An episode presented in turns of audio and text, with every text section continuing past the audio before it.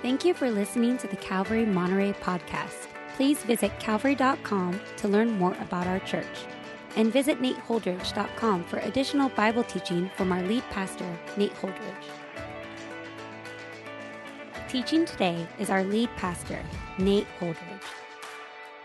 Exodus 21 starts with verse 1. Now, these are the rules, God says to Moses that you shall set before them. Now, these are the rules that you shall set before them. Uh, as I mentioned in our teaching about the Ten Commandments from Exodus chapter 20, there are three divisions that can be found in the law of Moses.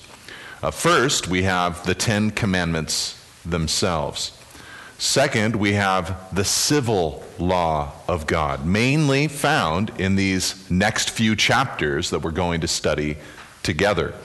And third, we have the laws governing worship, some of which are found here in the book of Exodus, in that God prescribes how the tabernacle and temple for ancient Israel were supposed to look, but are mostly found in the book of Leviticus, where they're told specifically how to lead the people of Israel in worship.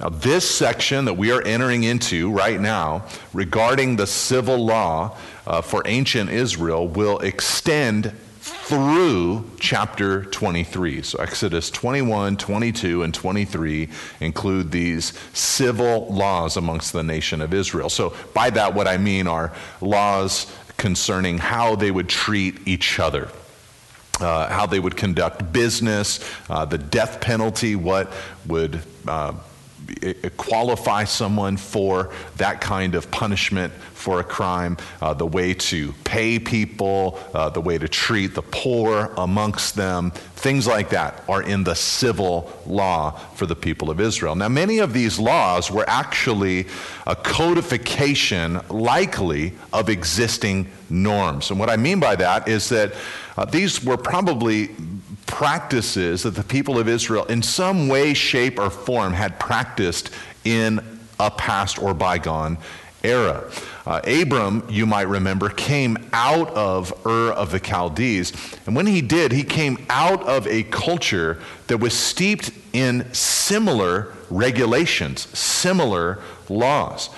In fact, through historical records, we have discovered that there were many people groups surrounding Israel at this time who had similar laws in place, although there were some significant and major differences.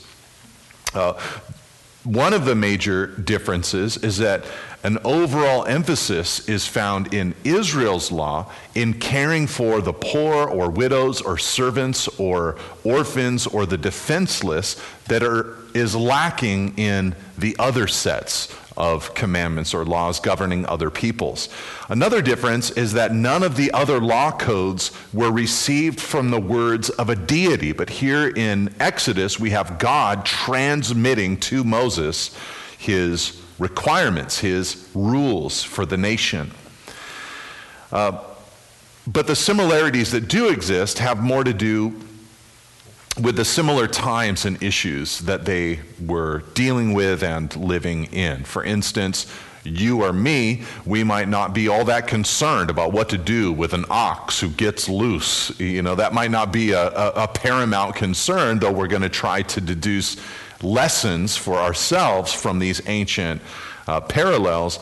But for them, in their culture, they were concerned with what to do with unruly animals and how to compensate people uh, fairly if an animal of theirs did damage to someone else's property or someone else's body. And I think what you have to remember as we go through these next few chapters is that their society is rudimentary at this point. You know, as they developed, they needed to develop laws which were based on what God presented in these next few chapters. But these next few chapters really represent a raw society, some basic rules that they would need to kind of form some of the practices they were already caught up in. Now, for our purposes, I think that one of the blessings of Exodus chapter 21 in particular, which is what we're going to study today, is that we can receive encouragement from this passage on how we do our work um, because each one of us has you know a, a career or profession or uh, something that occupies our time whether it's paid or unpaid that we would consider our work. And exodus 21 can help us with the attitude concerning our work. Uh, it can help us with how we treat employees or how we treat others uh, that are on a level plane with us, or how we steward our possessions. All of these things are of the utmost importance for the child of God. God's people, called to love Him, are also called to love their neighbors. And how we work and how we conduct our affairs is one of the ways that we can love our neighbors really well. Unfortunately, I've been a pastor and a Christian long enough to know that there are plenty of Christians who uh, somehow are able to have this uh, dichotomy exist in their minds, thinking to themselves that if they come to church and raise their hands in worship and maybe serve in a ministry or something like that and do the good Christian activities, that somehow gives them a pass to be a terrible worker, a terrible employee, a terrible boss, uh, someone who cheats or lies or steals. And uh, unfortunately, over the years, I've had so many people who have come to me brokenhearted because they know the truth about one of their fellow brothers or sisters in Christ, what they're really like during the rest of their lives. And God didn't want to have that amongst his people. He wanted a people who were consistently devoted to him, uh, obedient to him, living a first and second tablet kind of life, loving the Lord their God with all their heart, mind, soul, and strength, but also loving their neighbor as themselves. So, really, verse 1 kind of sets us up for not just chapter 21, but also 22 and 23, in that it says, Now these are the rules that you shall set before the people of Israel. By the way, in chapter 20, when God gives the commandments to Moses, it's the words that God gave to Moses. And now here we have the rules that God gave to Moses. So make of that what you will, but there seems to be a difference. Uh, something uh, has shifted here. God has given the major in the commandments, and now he's going to give the minor in these everyday rules or principles which are to govern, govern the nation. All right, let's, so, so let's go on and read the beginning of the first section of rules in verse 2. It says, When you buy a Hebrew slave, he shall serve six years, and in the seventh he shall go out free for nothing. All right, so here we are right away looking at the rules of the people of Israel. And uh, again, after God established the Ten Commandments, the first thing that he really set up after the Ten Commandments was the altar, the kind of altar that would be uh, built for which they would approach or with which they would approach God. That's already been established in chapter 20, kind of the rudimentary basics of their worship system. But now we get into these rules, and the first thing that God addresses is slavery amongst the Hebrew people.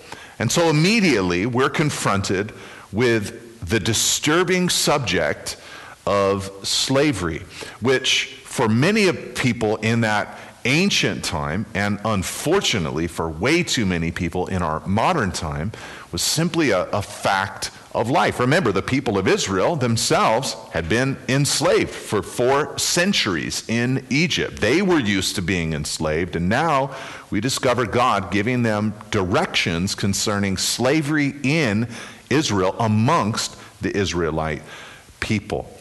But why would God start here? Why would this be the, sort of the first thing that he holds out? I mean, he will deal later on with the important subject of murder. What, you, what do you do when someone takes someone else's life? That's of great importance for a society.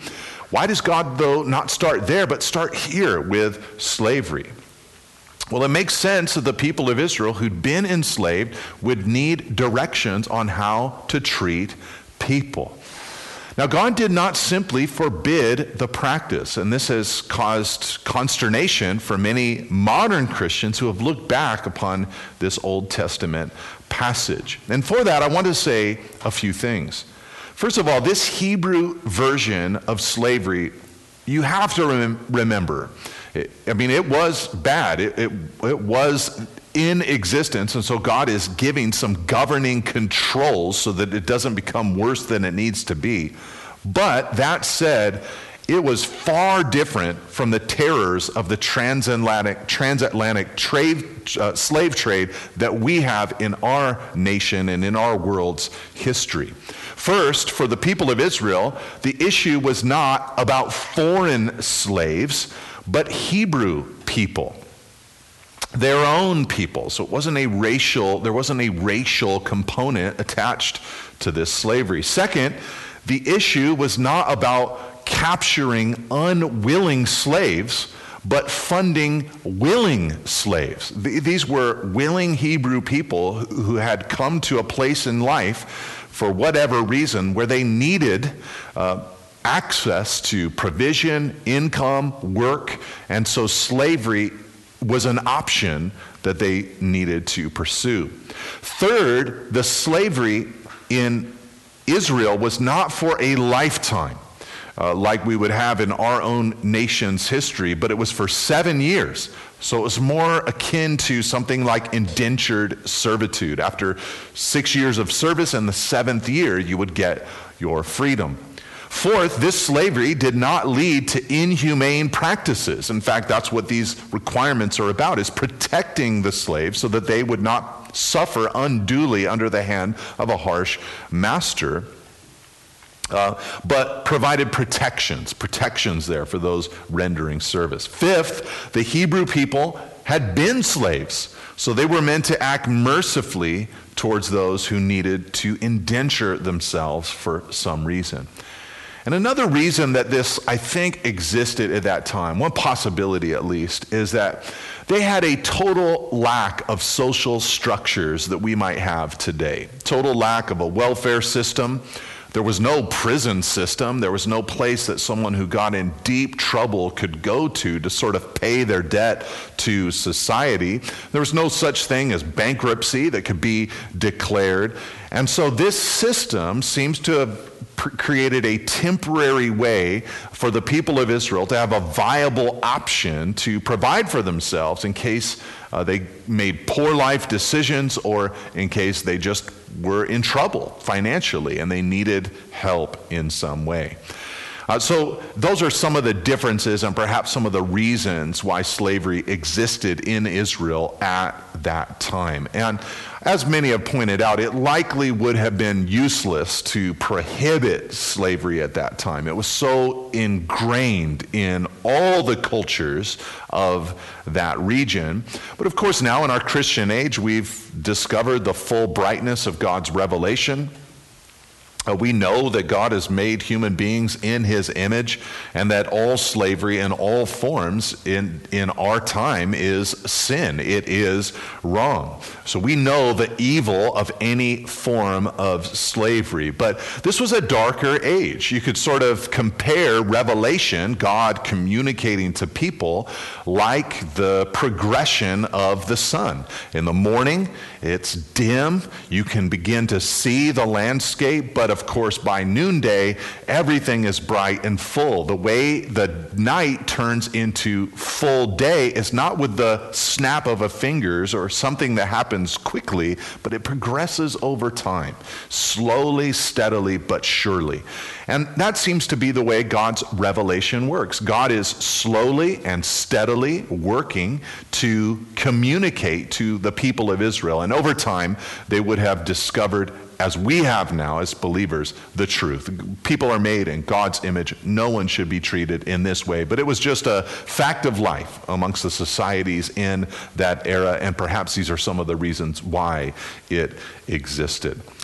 Now, again, as I would highlight, for the people of Israel, this was optional servitude. A person could sell themselves or their family into service. Leviticus 25, verse 39. If your brother becomes poor beside you and sells himself to you, That, that's the requirement. So here's the idea is that someone is in trouble and they are saying, look, this is what I need to do with my life. And even in Deuteronomy chapter 15, which gives fuller requirements for how to treat servants or slaves, uh, it tells us that when the time of freedom came, the master should make them flush, should send them out with great possessions, not send them out empty handed. And so we learn here that in, when they bought a Hebrew slave, he said, He'll, You'll serve six years. And in the seventh year, he says, Go out free for nothing. This is powerful because after six years of service in the seventh year, the servant or the slave would be set free. And so, after a fixed period of time, their freedom would come. Now, of course, the people of Israel, this had not been their experience. We recognize this from the earlier portions of the book of Exodus. They had uh, suffered in slavery in Egypt, and there was no hope that they would ever be set free. They were provided for there for a little while, but that service devolved into slavery, devolved into ownership, and there was no hope that they would ever be set free unless God miraculously intervened, which he did.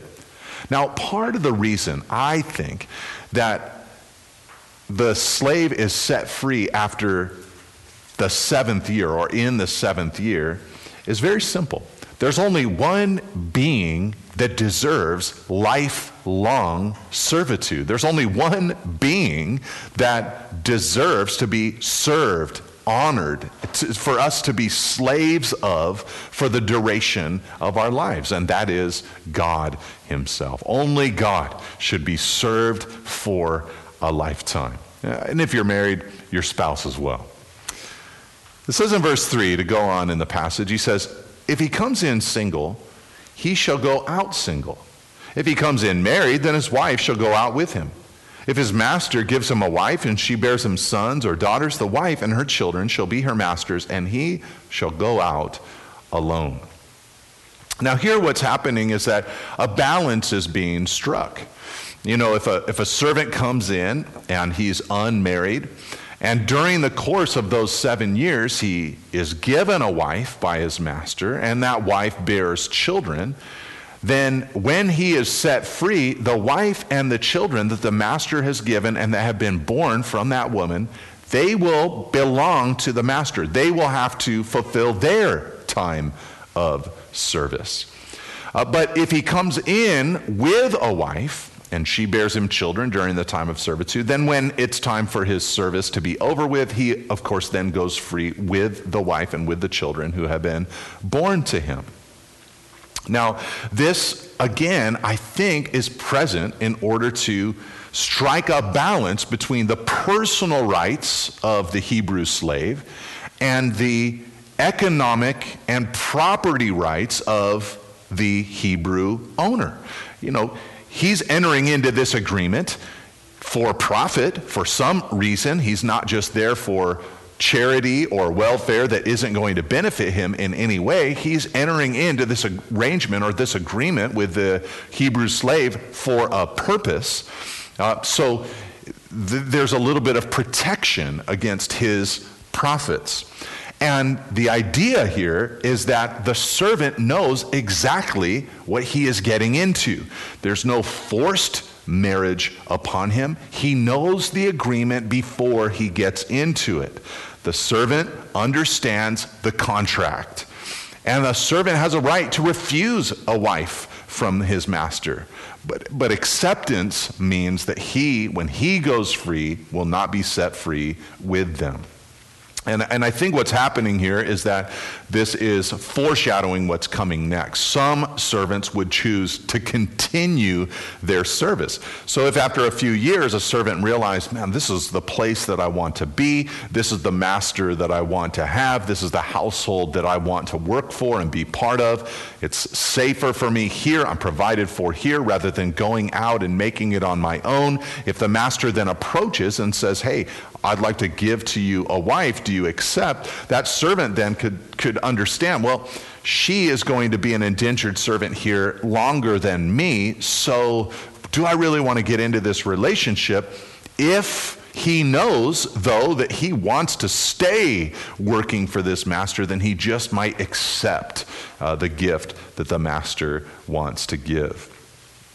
And so, as is the case with many of the laws from this section, we really don't have a lot of explanation on exactly how all this would work out. That's not really explained. You know, how, how would they do it if the servant did want to leave? That's really not explained. It's just kind of given to us, and it was left to the Israelites to work out the details.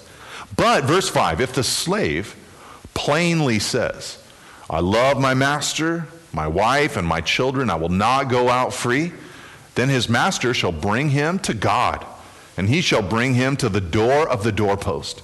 And his master shall bore his ear through with an awl, and he shall be his slave forever. Now, again, this is part of the reason why I think we can have great certainty that the kind of slavery that the Hebrews were dealing with is nothing like the transatlantic uh, slave trade that we are familiar with in our American history because no slave would ever say this kind of thing. You know, I, I, I this is where I want to be. I, I love this. This is the, the experience that I want to have. Uh, so the idea here is that this master had provided such a great experience that the servant comes to a place of saying, This is where I want to be. I don't want to go out free. I want to remain here with my wife and with my children. And so they perform this ceremony before God, and awl is driven through their ear. They have an earring now for the rest of their lives, indicating that they are a bond servant. They have chosen this life, and not just a period of seven years, but a life of servitude. Apparently, such cases were frequent enough that it required this formal recognition. So, again, this helps us understand that this was not harsh bondage, but something that many servants would potentially choose to enter into for the duration of their lives. Again, don't get me wrong, it was still slavery. This kind of thing is still not acceptable today. However, I think it likely had softer tones than we might immediately imagine with the harsh word slavery. And of course, this would say much more about the master than about the slave. For, for the servant to say, I will not go free, said a lot about the kind of conditions that they were working in. They felt that their master was a good person who was providing for them well, a good place for them to toil. You know, Paul uh, often in the New Testament called himself a bondservant of Jesus Christ. This is one of the common um, descriptions of himself that he would give often at the uh, opening remarks of his various letters, like he did in Romans 1, verse 1. It's like Paul was saying, Listen, you know, I have served Jesus, and I am now choosing a lifetime of service to Christ. I'm, if you will, putting my ear up to the doorpost and making the decision that because Jesus is such a good master, I will serve him for the duration of my life. And of course, we should then devotionally ask ourselves are we bondservants of Jesus? And if so, what is the sign that we are, that we have made that singular and lifetime decision to follow hard after Him? You know, many of us are holding on to our own will, to our own preferences. We want to be the Lord of our lives. But it's better for us to make Jesus the master and for us to take a slave or servant posture before Him. In fact, when we do this for the Lord, we are actually adopting the mind of the Lord. Paul said in Philippians chapter 2 verse 5, he said, "Have this mind among yourselves, which is yours in Christ Jesus, who though he was in the form of God, did not count equality with God a thing to be grasped, but emptied himself by taking the form of a servant, being born in the likeness of men." And being found in human form, he humbled himself by becoming obedient to the point of death, even death on a cross. So, Jesus' mentality, that servant mentality, so much a servant that he was willing to die for us, is a mentality that Paul exhorts the church to enter into as well, to have that mind within us, that we will be servants, that we will lay down our lives. Now, before I go to the next section here in Exodus chapter 21, I just want to point out that a female slave apparently could do the same thing that is mentioned here in these first six verses. Everything about the first six verses is very male in nature. He is spoken of over and over again, and if he is given a wife, and if she bears him children. So it almost appears that this is the requirement for male slaves. But in Deuteronomy chapter 15, when the directions are given about a servant, who wants to be a bond slave, you know, permanently in the house of that master. And he's to put his ear to the door. He'll be your slave forever, it says. And it says in Deuteronomy 15, verse 17, and to your female slave you shall do the same.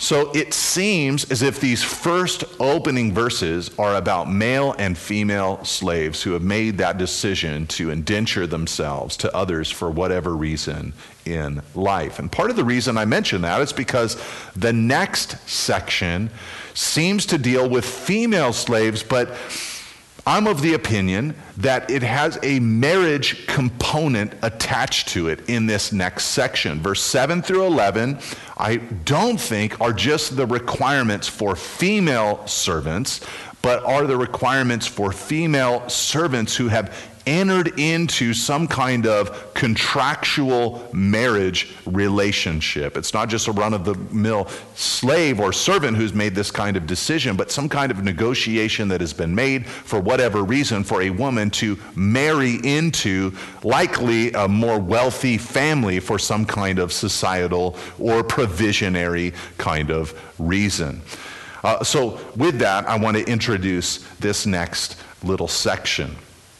Uh, first of all, you know, praise God that love has much more of uh, a, a component in our modern marriage decisions. Now, some have pointed out that, that apparently that hasn't led to more satisfaction in marriage. Uh, there are nations on earth today that still arrange marriages that have a uh, much smaller divorce rate than in nations like the nation I'm in that uh, are able to enter into or exit marriages at will. Uh, I don't know that that speaks to the quality of the relationships as much as it speaks to the customs and the societal pressures that are on people in various nations. But once those pressures are removed, if people have choice, they will as history is showing itself, enter into and out of marriages at will. But in the past, especially here in the ancient times of Israel that we're reading about today, love was not the driving force that it is today. Marriage was uh, more exclusively for procreation and was also for the uh, running of households and the establishment of a society. And these, of course, are things that marriage should be for the establishing, the betterment, the health of a society, the establishing of a family, raising up children, godly offspring to God. But love was not as much a component in this bygone era. And praise God that love is more involved today than it was back then. But this might help us as we look at the backdrop of these different slave laws and the arranged marriages that were attached to some of them.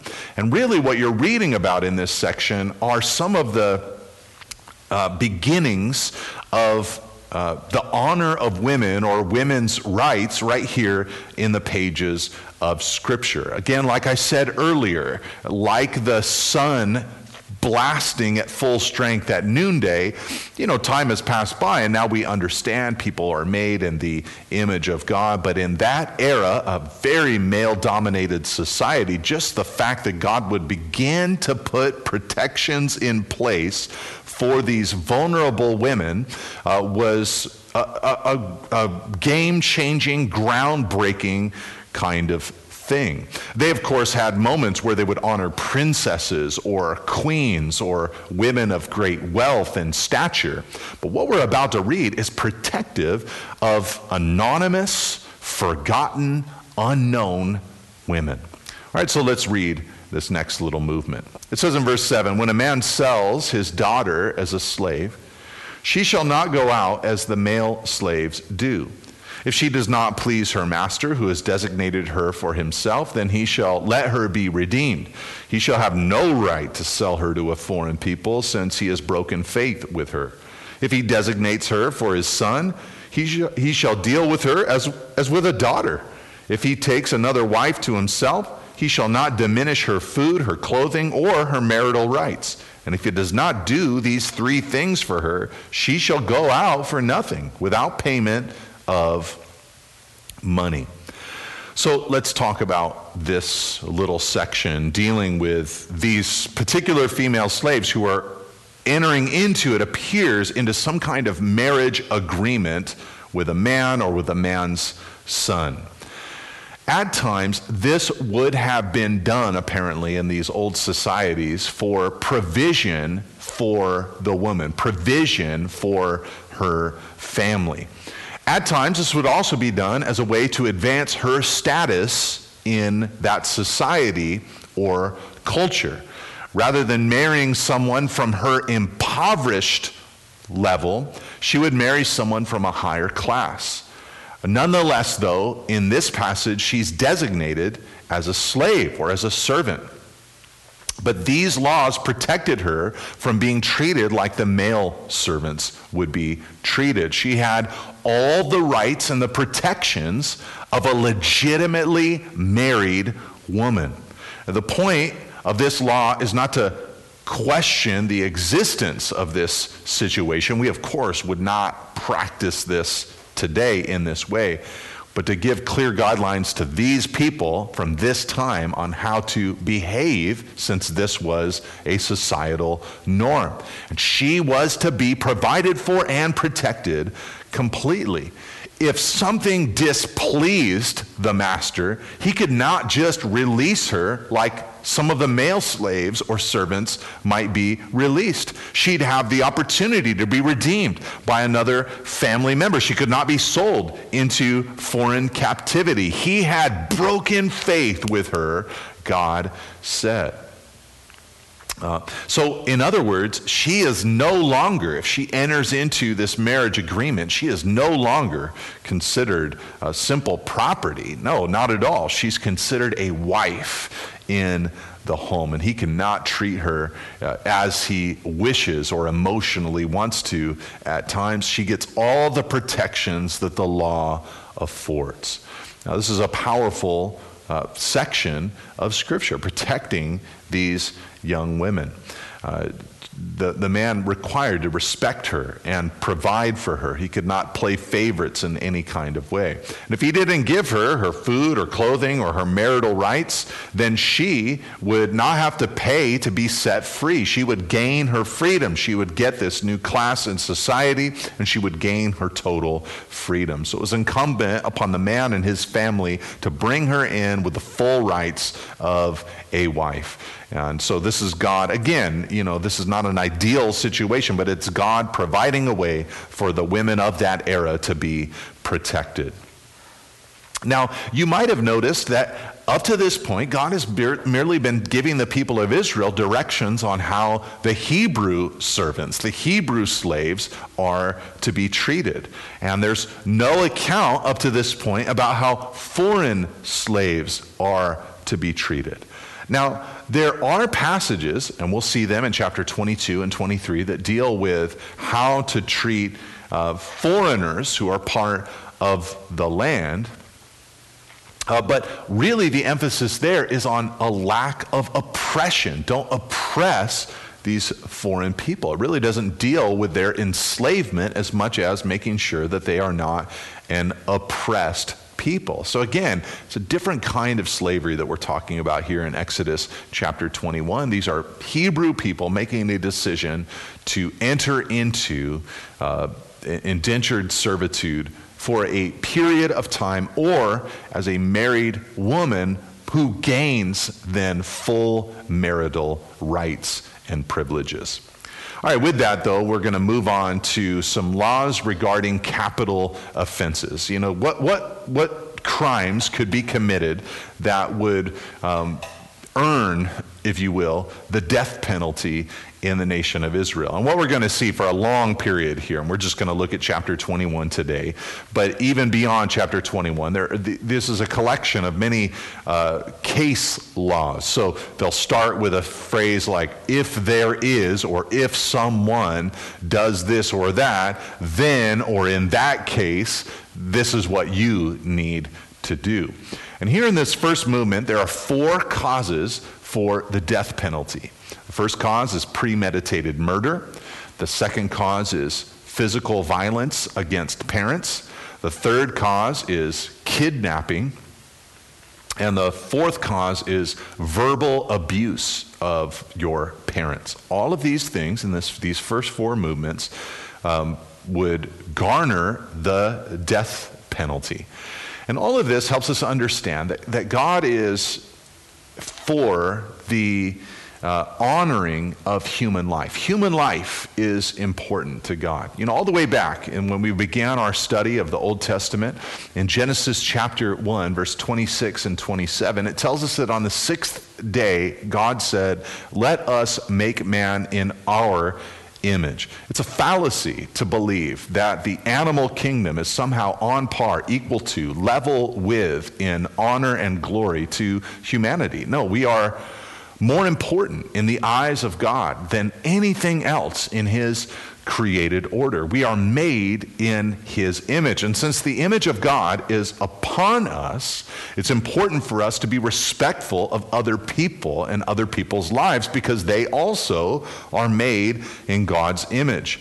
In fact, after the flood, when God was reinstituting society through Noah, it says in Genesis 9, verse 6, that God said, Whoever sheds the blood of man, by man shall his blood be shed, because God made man in his own image.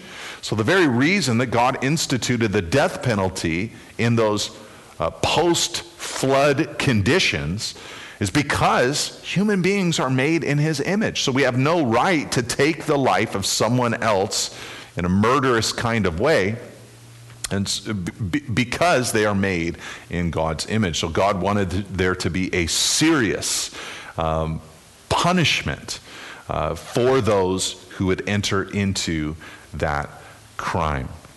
Now, I should say, before we start reading about these cases that would lead to the death penalty, that some have wondered if the death penalty requirement is more of a moral standard than a law that the people of Israel actually kept. Now, we don't have a lot of records in Old Testament history of Israelite executions. We do have a lot of records in Old Testament history of the crimes that are listed in Genesis, or excuse me, in Exodus 21, 22, and 23. Uh, there are many times that they wandered off the path of devotion to God. Uh, so there weren't a lot of times where they actually carried out the death penalty for many of these crimes. So some have wondered if perhaps God wasn't even as much insisting on the penalty itself uh, but the people of Israel saw, you know, these are death worthy crimes, things that we should rightly avoid. Another clue in this direction, some would say, is that there's really not anything in the text about uh, anything other than uh, why the death penalty would exist. We, we see what you know someone has done, but you don't see who should execute, uh, when they should execute, what process they should go through, where the person should be executed. None of these things are listed. There's nascent details. So it seems that perhaps the people of Israel would read this, see the seriousness of it, but not yet have a function or a way to bring application to this in their everyday experience. But with all that said, and I'll talk a little bit more about the death penalty in a few minutes, let's look at this first instance. It says in verse 12, Whoever strikes a man so that he dies shall be put to death. But if he did not lie and wait for him, but God let him fall into his hand, then I will appoint for you a place to which he may flee.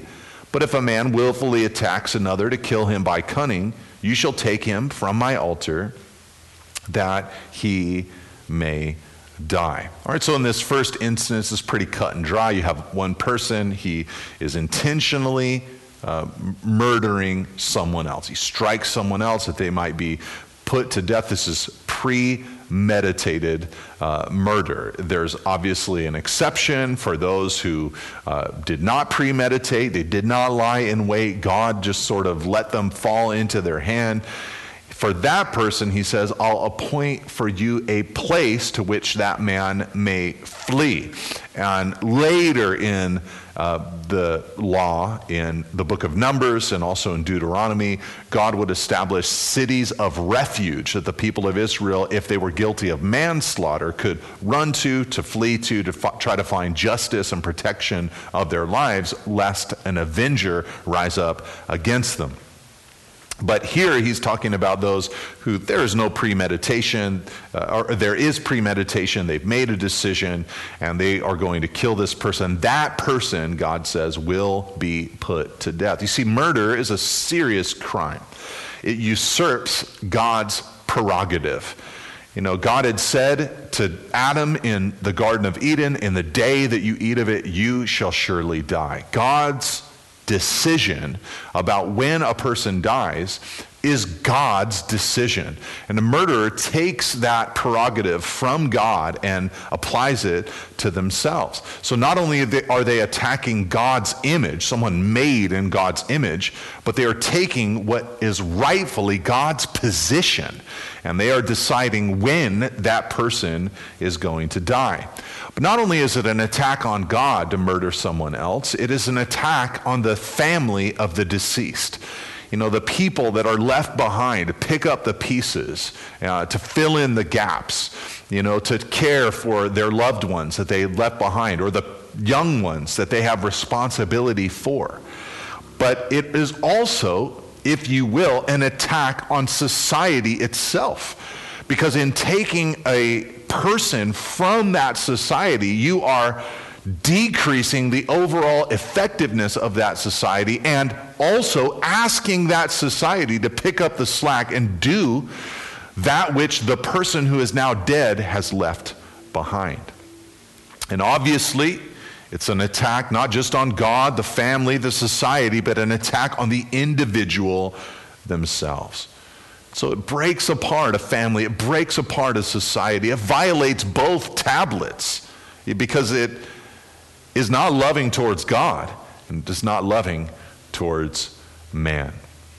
Uh, so this is God's, you know, first uh, requirement or first uh, law or rule that would cause someone to gain the death penalty is killing someone else, cold-blooded murder. But the second one might surprise us. It says in verse 15, Whoever strikes his father or his mother shall be put to death. Now, I should say that if you have a New International Version, you have in your version, I think it says that uh, it has a little marginal note that tells you that kills could replace the word strikes here in verse 15. Whoever kills his father or his mother shall be put to death. Now, according to the first uh, instance of the death penalty, you would understand that. If a man kills somebody, death penalty, including father or mother. It does seem, though, that here we have something lesser than actually cold blooded murder, but it's just lashing out physically against a parent. And many of us in modern times look at a law like this and we're disturbed by this particular use of capital punishment. You know, that, that this or what happens next, the, the following laws could actually bring the death penalty upon someone. And all throughout these three chapters we're going to be studying in this week and subsequent weeks, there are crimes that are not murder that are gaining the death penalty for someone kidnapping, physical or verbal assaults against parents, sorcery, bestiality, idolatry. All of them would garner the death penalty. Now, against our modern standards of judgment, this, this seems to be really harsh. But you have to remember, these were ancient times. The society was very fragile, it was in its beginning stages, and it needed uh, this kind of requirement up against it. And I think part of what we're seeing here is that God is establishing a strong reverence for the family structure. You, you can't lash out against your parents physically, is the law here in verse 15. You know, we're to honor our father and mother. We know that from the Ten Commandments. And here's an application of that commandment. It's a big deal in the sight of God. So I think this is, this is part of God's way of saying, look, this is so important to the society that you're building. If the, if the family structure breaks down, your whole society is going to break down. And I don't want to go on a long, you know, tirade on our modern society. But the reality is, so much of the brokenness and pain and heartache and dysfunction and uh, you know tragedy that we're experiencing in our modern time, it is it has come from a breakdown and also a devaluing of the family. I think there are many instances of the state thinking that the family is not a very big deal and that they can do a better job than mom and dad. And I think within the home, there has been a, a destruction of, you know, where fathers have left their post, have neglected their families, where wives have decided to do their own thing and find their own truth. And all of this has led to a destruction of the family, which in turn makes society much more dysfunctional than it needs to be. And so God is instituting a law here by which, at the very beginning, he's saying, like, you got to have high respect for the family unit. Then in verse 16, he gives a third crime that would lead to the death penalty. He says, Whoever steals a man and sells him, and anyone found in possession of him, shall be put to death. So both the person that is, uh, you know, taking a human being, stealing them, selling them, or, or anybody purchasing that person. So, human trafficking, the trafficker or the person who is purchasing someone, both of them in this ancient economy, they were also to be put to death and uh, given this death penalty. Now, at this point, I just want to say a couple of things. You know, first of all, as believers, it is good for us to champion the cause of um, attacking, going against, bringing consciousness of the reality of human trafficking on earth today. This is an unfortunate and terrible crime that still exists even in our modern times. And many of the, uh, uh, you know, much of the prostitution and pornography that our world is rife with has been. Uh, funded, instituted, and furthered because of human trafficking. And uh, there are many other crimes attached to this crime. It's a, it's a terrible stain on our human existence. And because Christians believe that humans are made in the image of God, we should believe that, man, we should fight for the cause of those who are in danger of being trafficked or have been trafficked, are being trafficked. We should do what we can. And so I praise the Lord for those whom God has raised up to enter into such a difficult fight and battle. But I also just want to talk for a second here about the death penalty itself.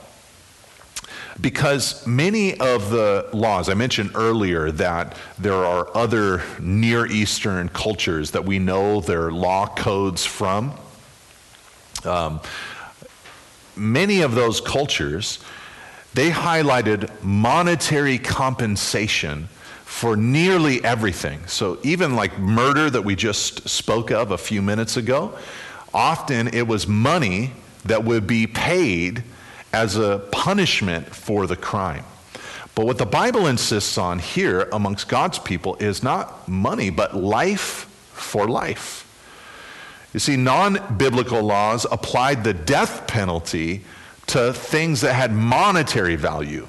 If you broke into someone's house and stole from them, if you looted at a fire, if you stole from somebody, those were things in other law codes that would get the death penalty, but not in Israel. In Israel, the death penalty had to do with how you treat people. These examples reveal that in other cultures, financial loss was sometimes treated more seriously than the loss of life. But the biblical laws consistently emphasize that human life is of greater value than material possessions. Okay, but in light of all of this, as we're talking about the death penalty, you know, here, here you have it in the pages of the Old Testament. Of course, this is just one of many places where the death penalty in that era was highlighted. It might appear that Christians, we should be uh, people who support the death penalty for crimes like murder. But I think there are a few other factors that should be considered by the modern Christian. First, ancient Israelites really had no other option.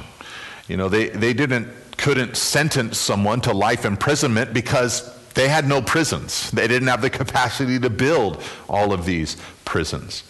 And remarkably, imprisonment was never used as a means of punishment for any crime. Uh, regard, not just murder, but any crime, there was no place to house someone. And so this restricted their choice of punishment. But also, secondly, it's likely that, as I mentioned earlier, the death penalty was likely rarely ever used in Israel. Uh, this probably ensured that it did not have the effect of devaluing human life. And so, it really, it wasn't something that they entered into all that often. But I think another perhaps consideration for the modern Christian would simply seem to be that I don't know how else to say it, but our modern system of capital punishment is just so convoluted and it seems at times unjust.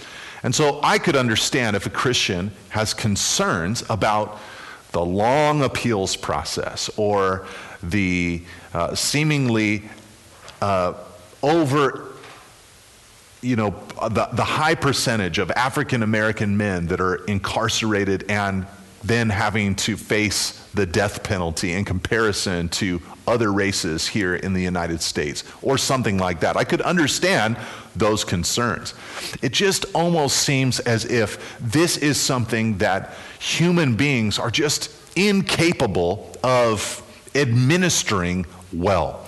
So I think at the very core of it, a believer should be able to say, well, you know, technically speaking, there's evidence in the Old and New Testament that capital punishment is something that God would endorse because human beings are made in his image. So if someone takes someone else's life, that is a serious offense that requires a serious punishment, though we might have misgivings about how it's administered and all of that. And so there, I think, is some wiggle room there for a Christian to kind of wrestle with that tension in our modern times. But with that, though, let's move on to verse 17. It says, Whoever curses his father or his mother shall be put to death. Now, again, this goes back to the family. Before it was a striking, now it's verbally striking someone. And again, uh, this would hold to or remind us of the sanctity, the importance of the family. Before I move on to the next section, I just want you to note in verse 17 that the father and the mother are held out here. They're mentioned together. This stresses their basic equality. They're both important in the sight of God, even here in this ancient culture. All right, let's conclude by looking at the final section here, where we have laws concerning just kind of the way that you operate in your daily life, and some of them having to do with intentional or unintentional injury of those because of the things that you own and the things that you possess. It says in verse 18, when men quarrel and one strikes the other with a stone or with his fist, and the man does not die but takes it to, takes to his bed, then if the man rises again and walks outdoors with his staff, he who struck him shall be clear. Only he shall pay for the loss of his time and shall have him thoroughly healed. Now, here the point is obvious. God's people are required to take personal responsibility for their actions. So if by your actions, you know, you strike someone, they're injured, they lose out on their work because they're recovering, he says you have to pay for their loss of time and until that person is thoroughly healed. Now, again, we might read this in our modern time and think to ourselves, okay, well, I guess if I ever hit somebody and or something like that and they're injured and they can't work, I'll, I'll try to take care of them. But really, what it's about is the principle of taking personal responsibility. And I, have just discovered over time that many, many believers have a hard time taking personal responsibility. Uh, many believers won't apologize. Many believers won't make restitution for the wrongs that they have done. Many believers hold to an easy kind of believism where God's grace is just always flowing, and so they're just doing whatever they want damaging others in the process. But here we see that no, God's people, they're grieved by the pain that they cause, and they want to do what they can to make it right with the people that they have hurt. And so they're doing what they can. Here, in this instance, it's actual monetary compensation because that's, of course, what the person who's been hurt has lost out on. So we have to be a people who say, What do I need to do to make things right? Verse 20 When a man strikes his slave, male or female, with a rod, and the slave dies under his hand, he shall be avenged. But if the slave survives a day or two, he is not to be avenged, for the slave is his money.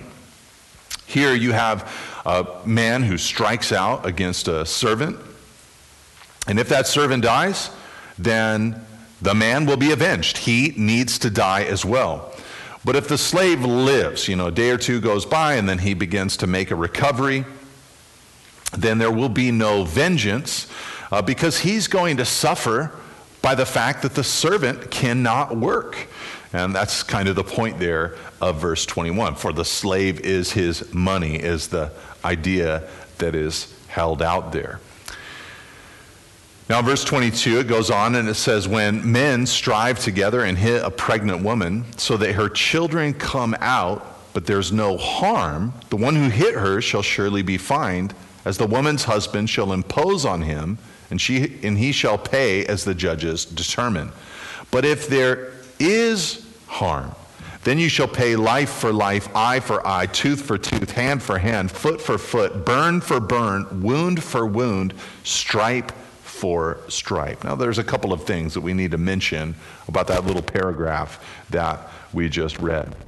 Uh, first of all, the idea here is that a couple of men are fighting together.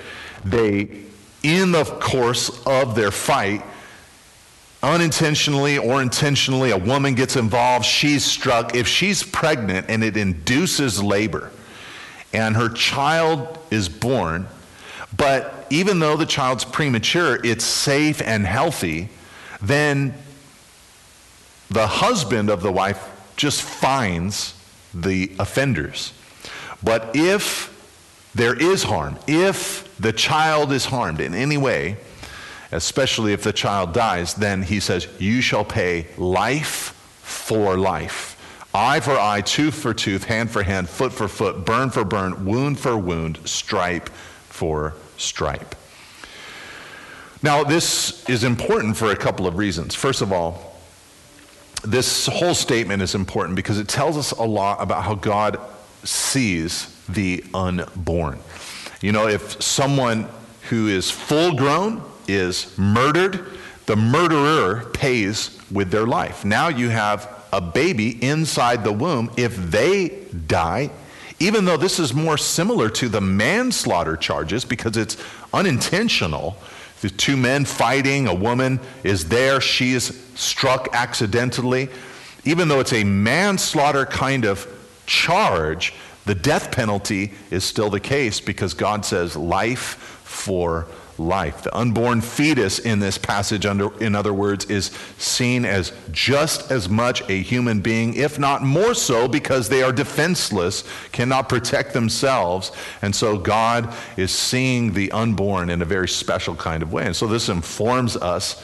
Uh, concerning our modern views of how to treat the unborn. We should not be aborting our children. We should be allowing them to live. And those who are in peril or in poverty and in times of difficulty because of having a child, well, the world should rally together. The church should rally together to help those unborn be born and then bring them into society, help support them and encourage them and do what we can to bring life. Clearly, abortion is sinful and wrong in the sight of God. But the other thing that we see here in this passage is this ancient statement eye for an eye, tooth for a tooth, on and on. Now, this has often been thought of as a very barbaric and unworkable, um, unsophisticated kind of law governing the people of Israel. And many people have um, ridiculed, mocked Israel's laws because of this whole eye for an eye concept. You know, how does that work? You, you do something where someone's eye pops out and then you have to go and have your eye get popped out. It seems like a barbaric way of running a society. But in actuality, what this would have done is limited um, in a very rudimentary society vengeance. Uh, you can imagine you know, a, a father whose teenage son has his eye damaged severely by someone else. Well, what does he want to do? Go damage an eye? No, he wants to do something worse. You know, the temper, the anger, the, the tendency towards vengeance. And so this would offer a restriction upon uh, those feelings that would sometimes erupt um, inside of the avenger's heart.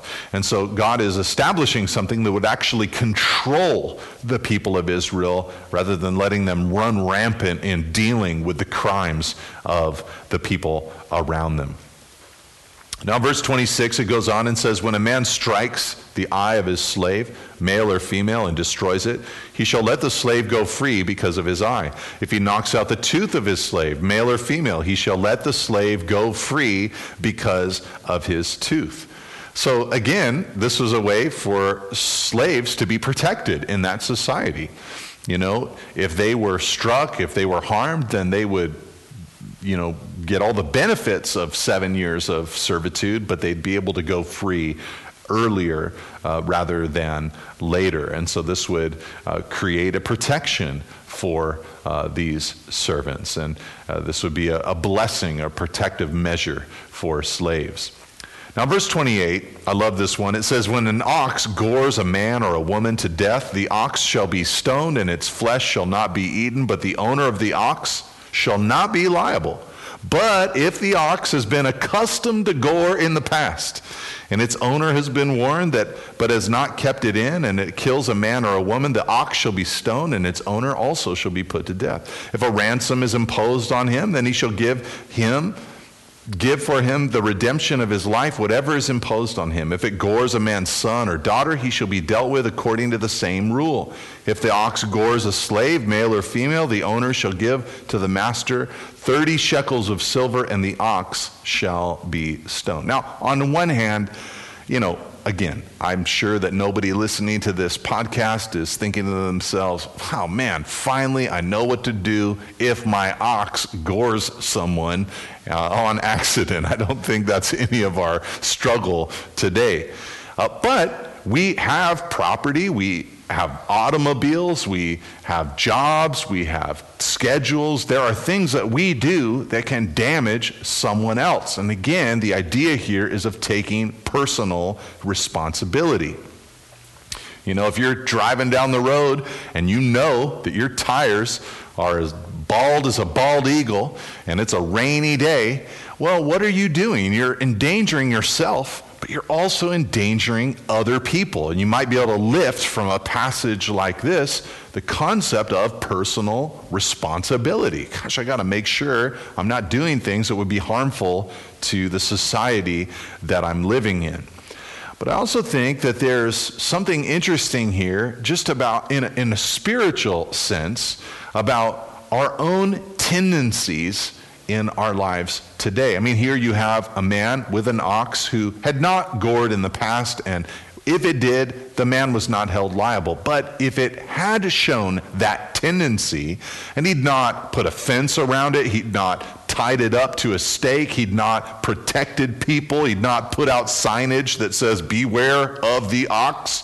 If he'd not done that, then he is liable in the future if this ox repeats that same unfortunate uh, crime, so to speak. And I think this speaks to us maybe concerning our own personal walks with the Lord. You know, all of us are tempted in various ways, but we know our tendencies as well. We know our past failures. We know the areas of weakness. And it's unfortunate that oftentimes, even if we know what those temptations and weaknesses are, that we won't do anything about them.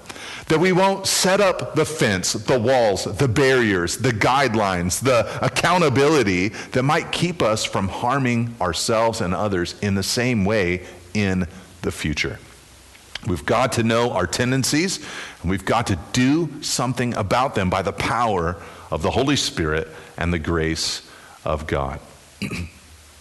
Now it says in verse 33 when a man opens a pit, or when a man digs a pit and does not cover it, and an ox or a donkey falls into it, the owner of the pit shall make restoration. He shall give money to its owner, and the dead beast shall be his. Now, in those ancient times, a pit it was often dug for water or for other reasons.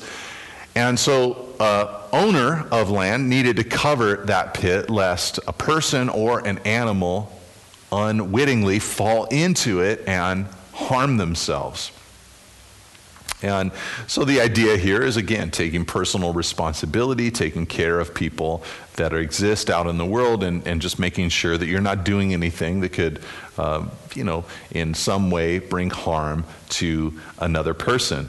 And the rule was very simple there in Israel. If the owner was negligent and someone else's animal died, the pit owner, in effect, bought himself a dead animal. That was kind of the idea. Okay, my animal died in your pit. You need to pay me for that dead animal, and the dead animal is now yours. Congratulations.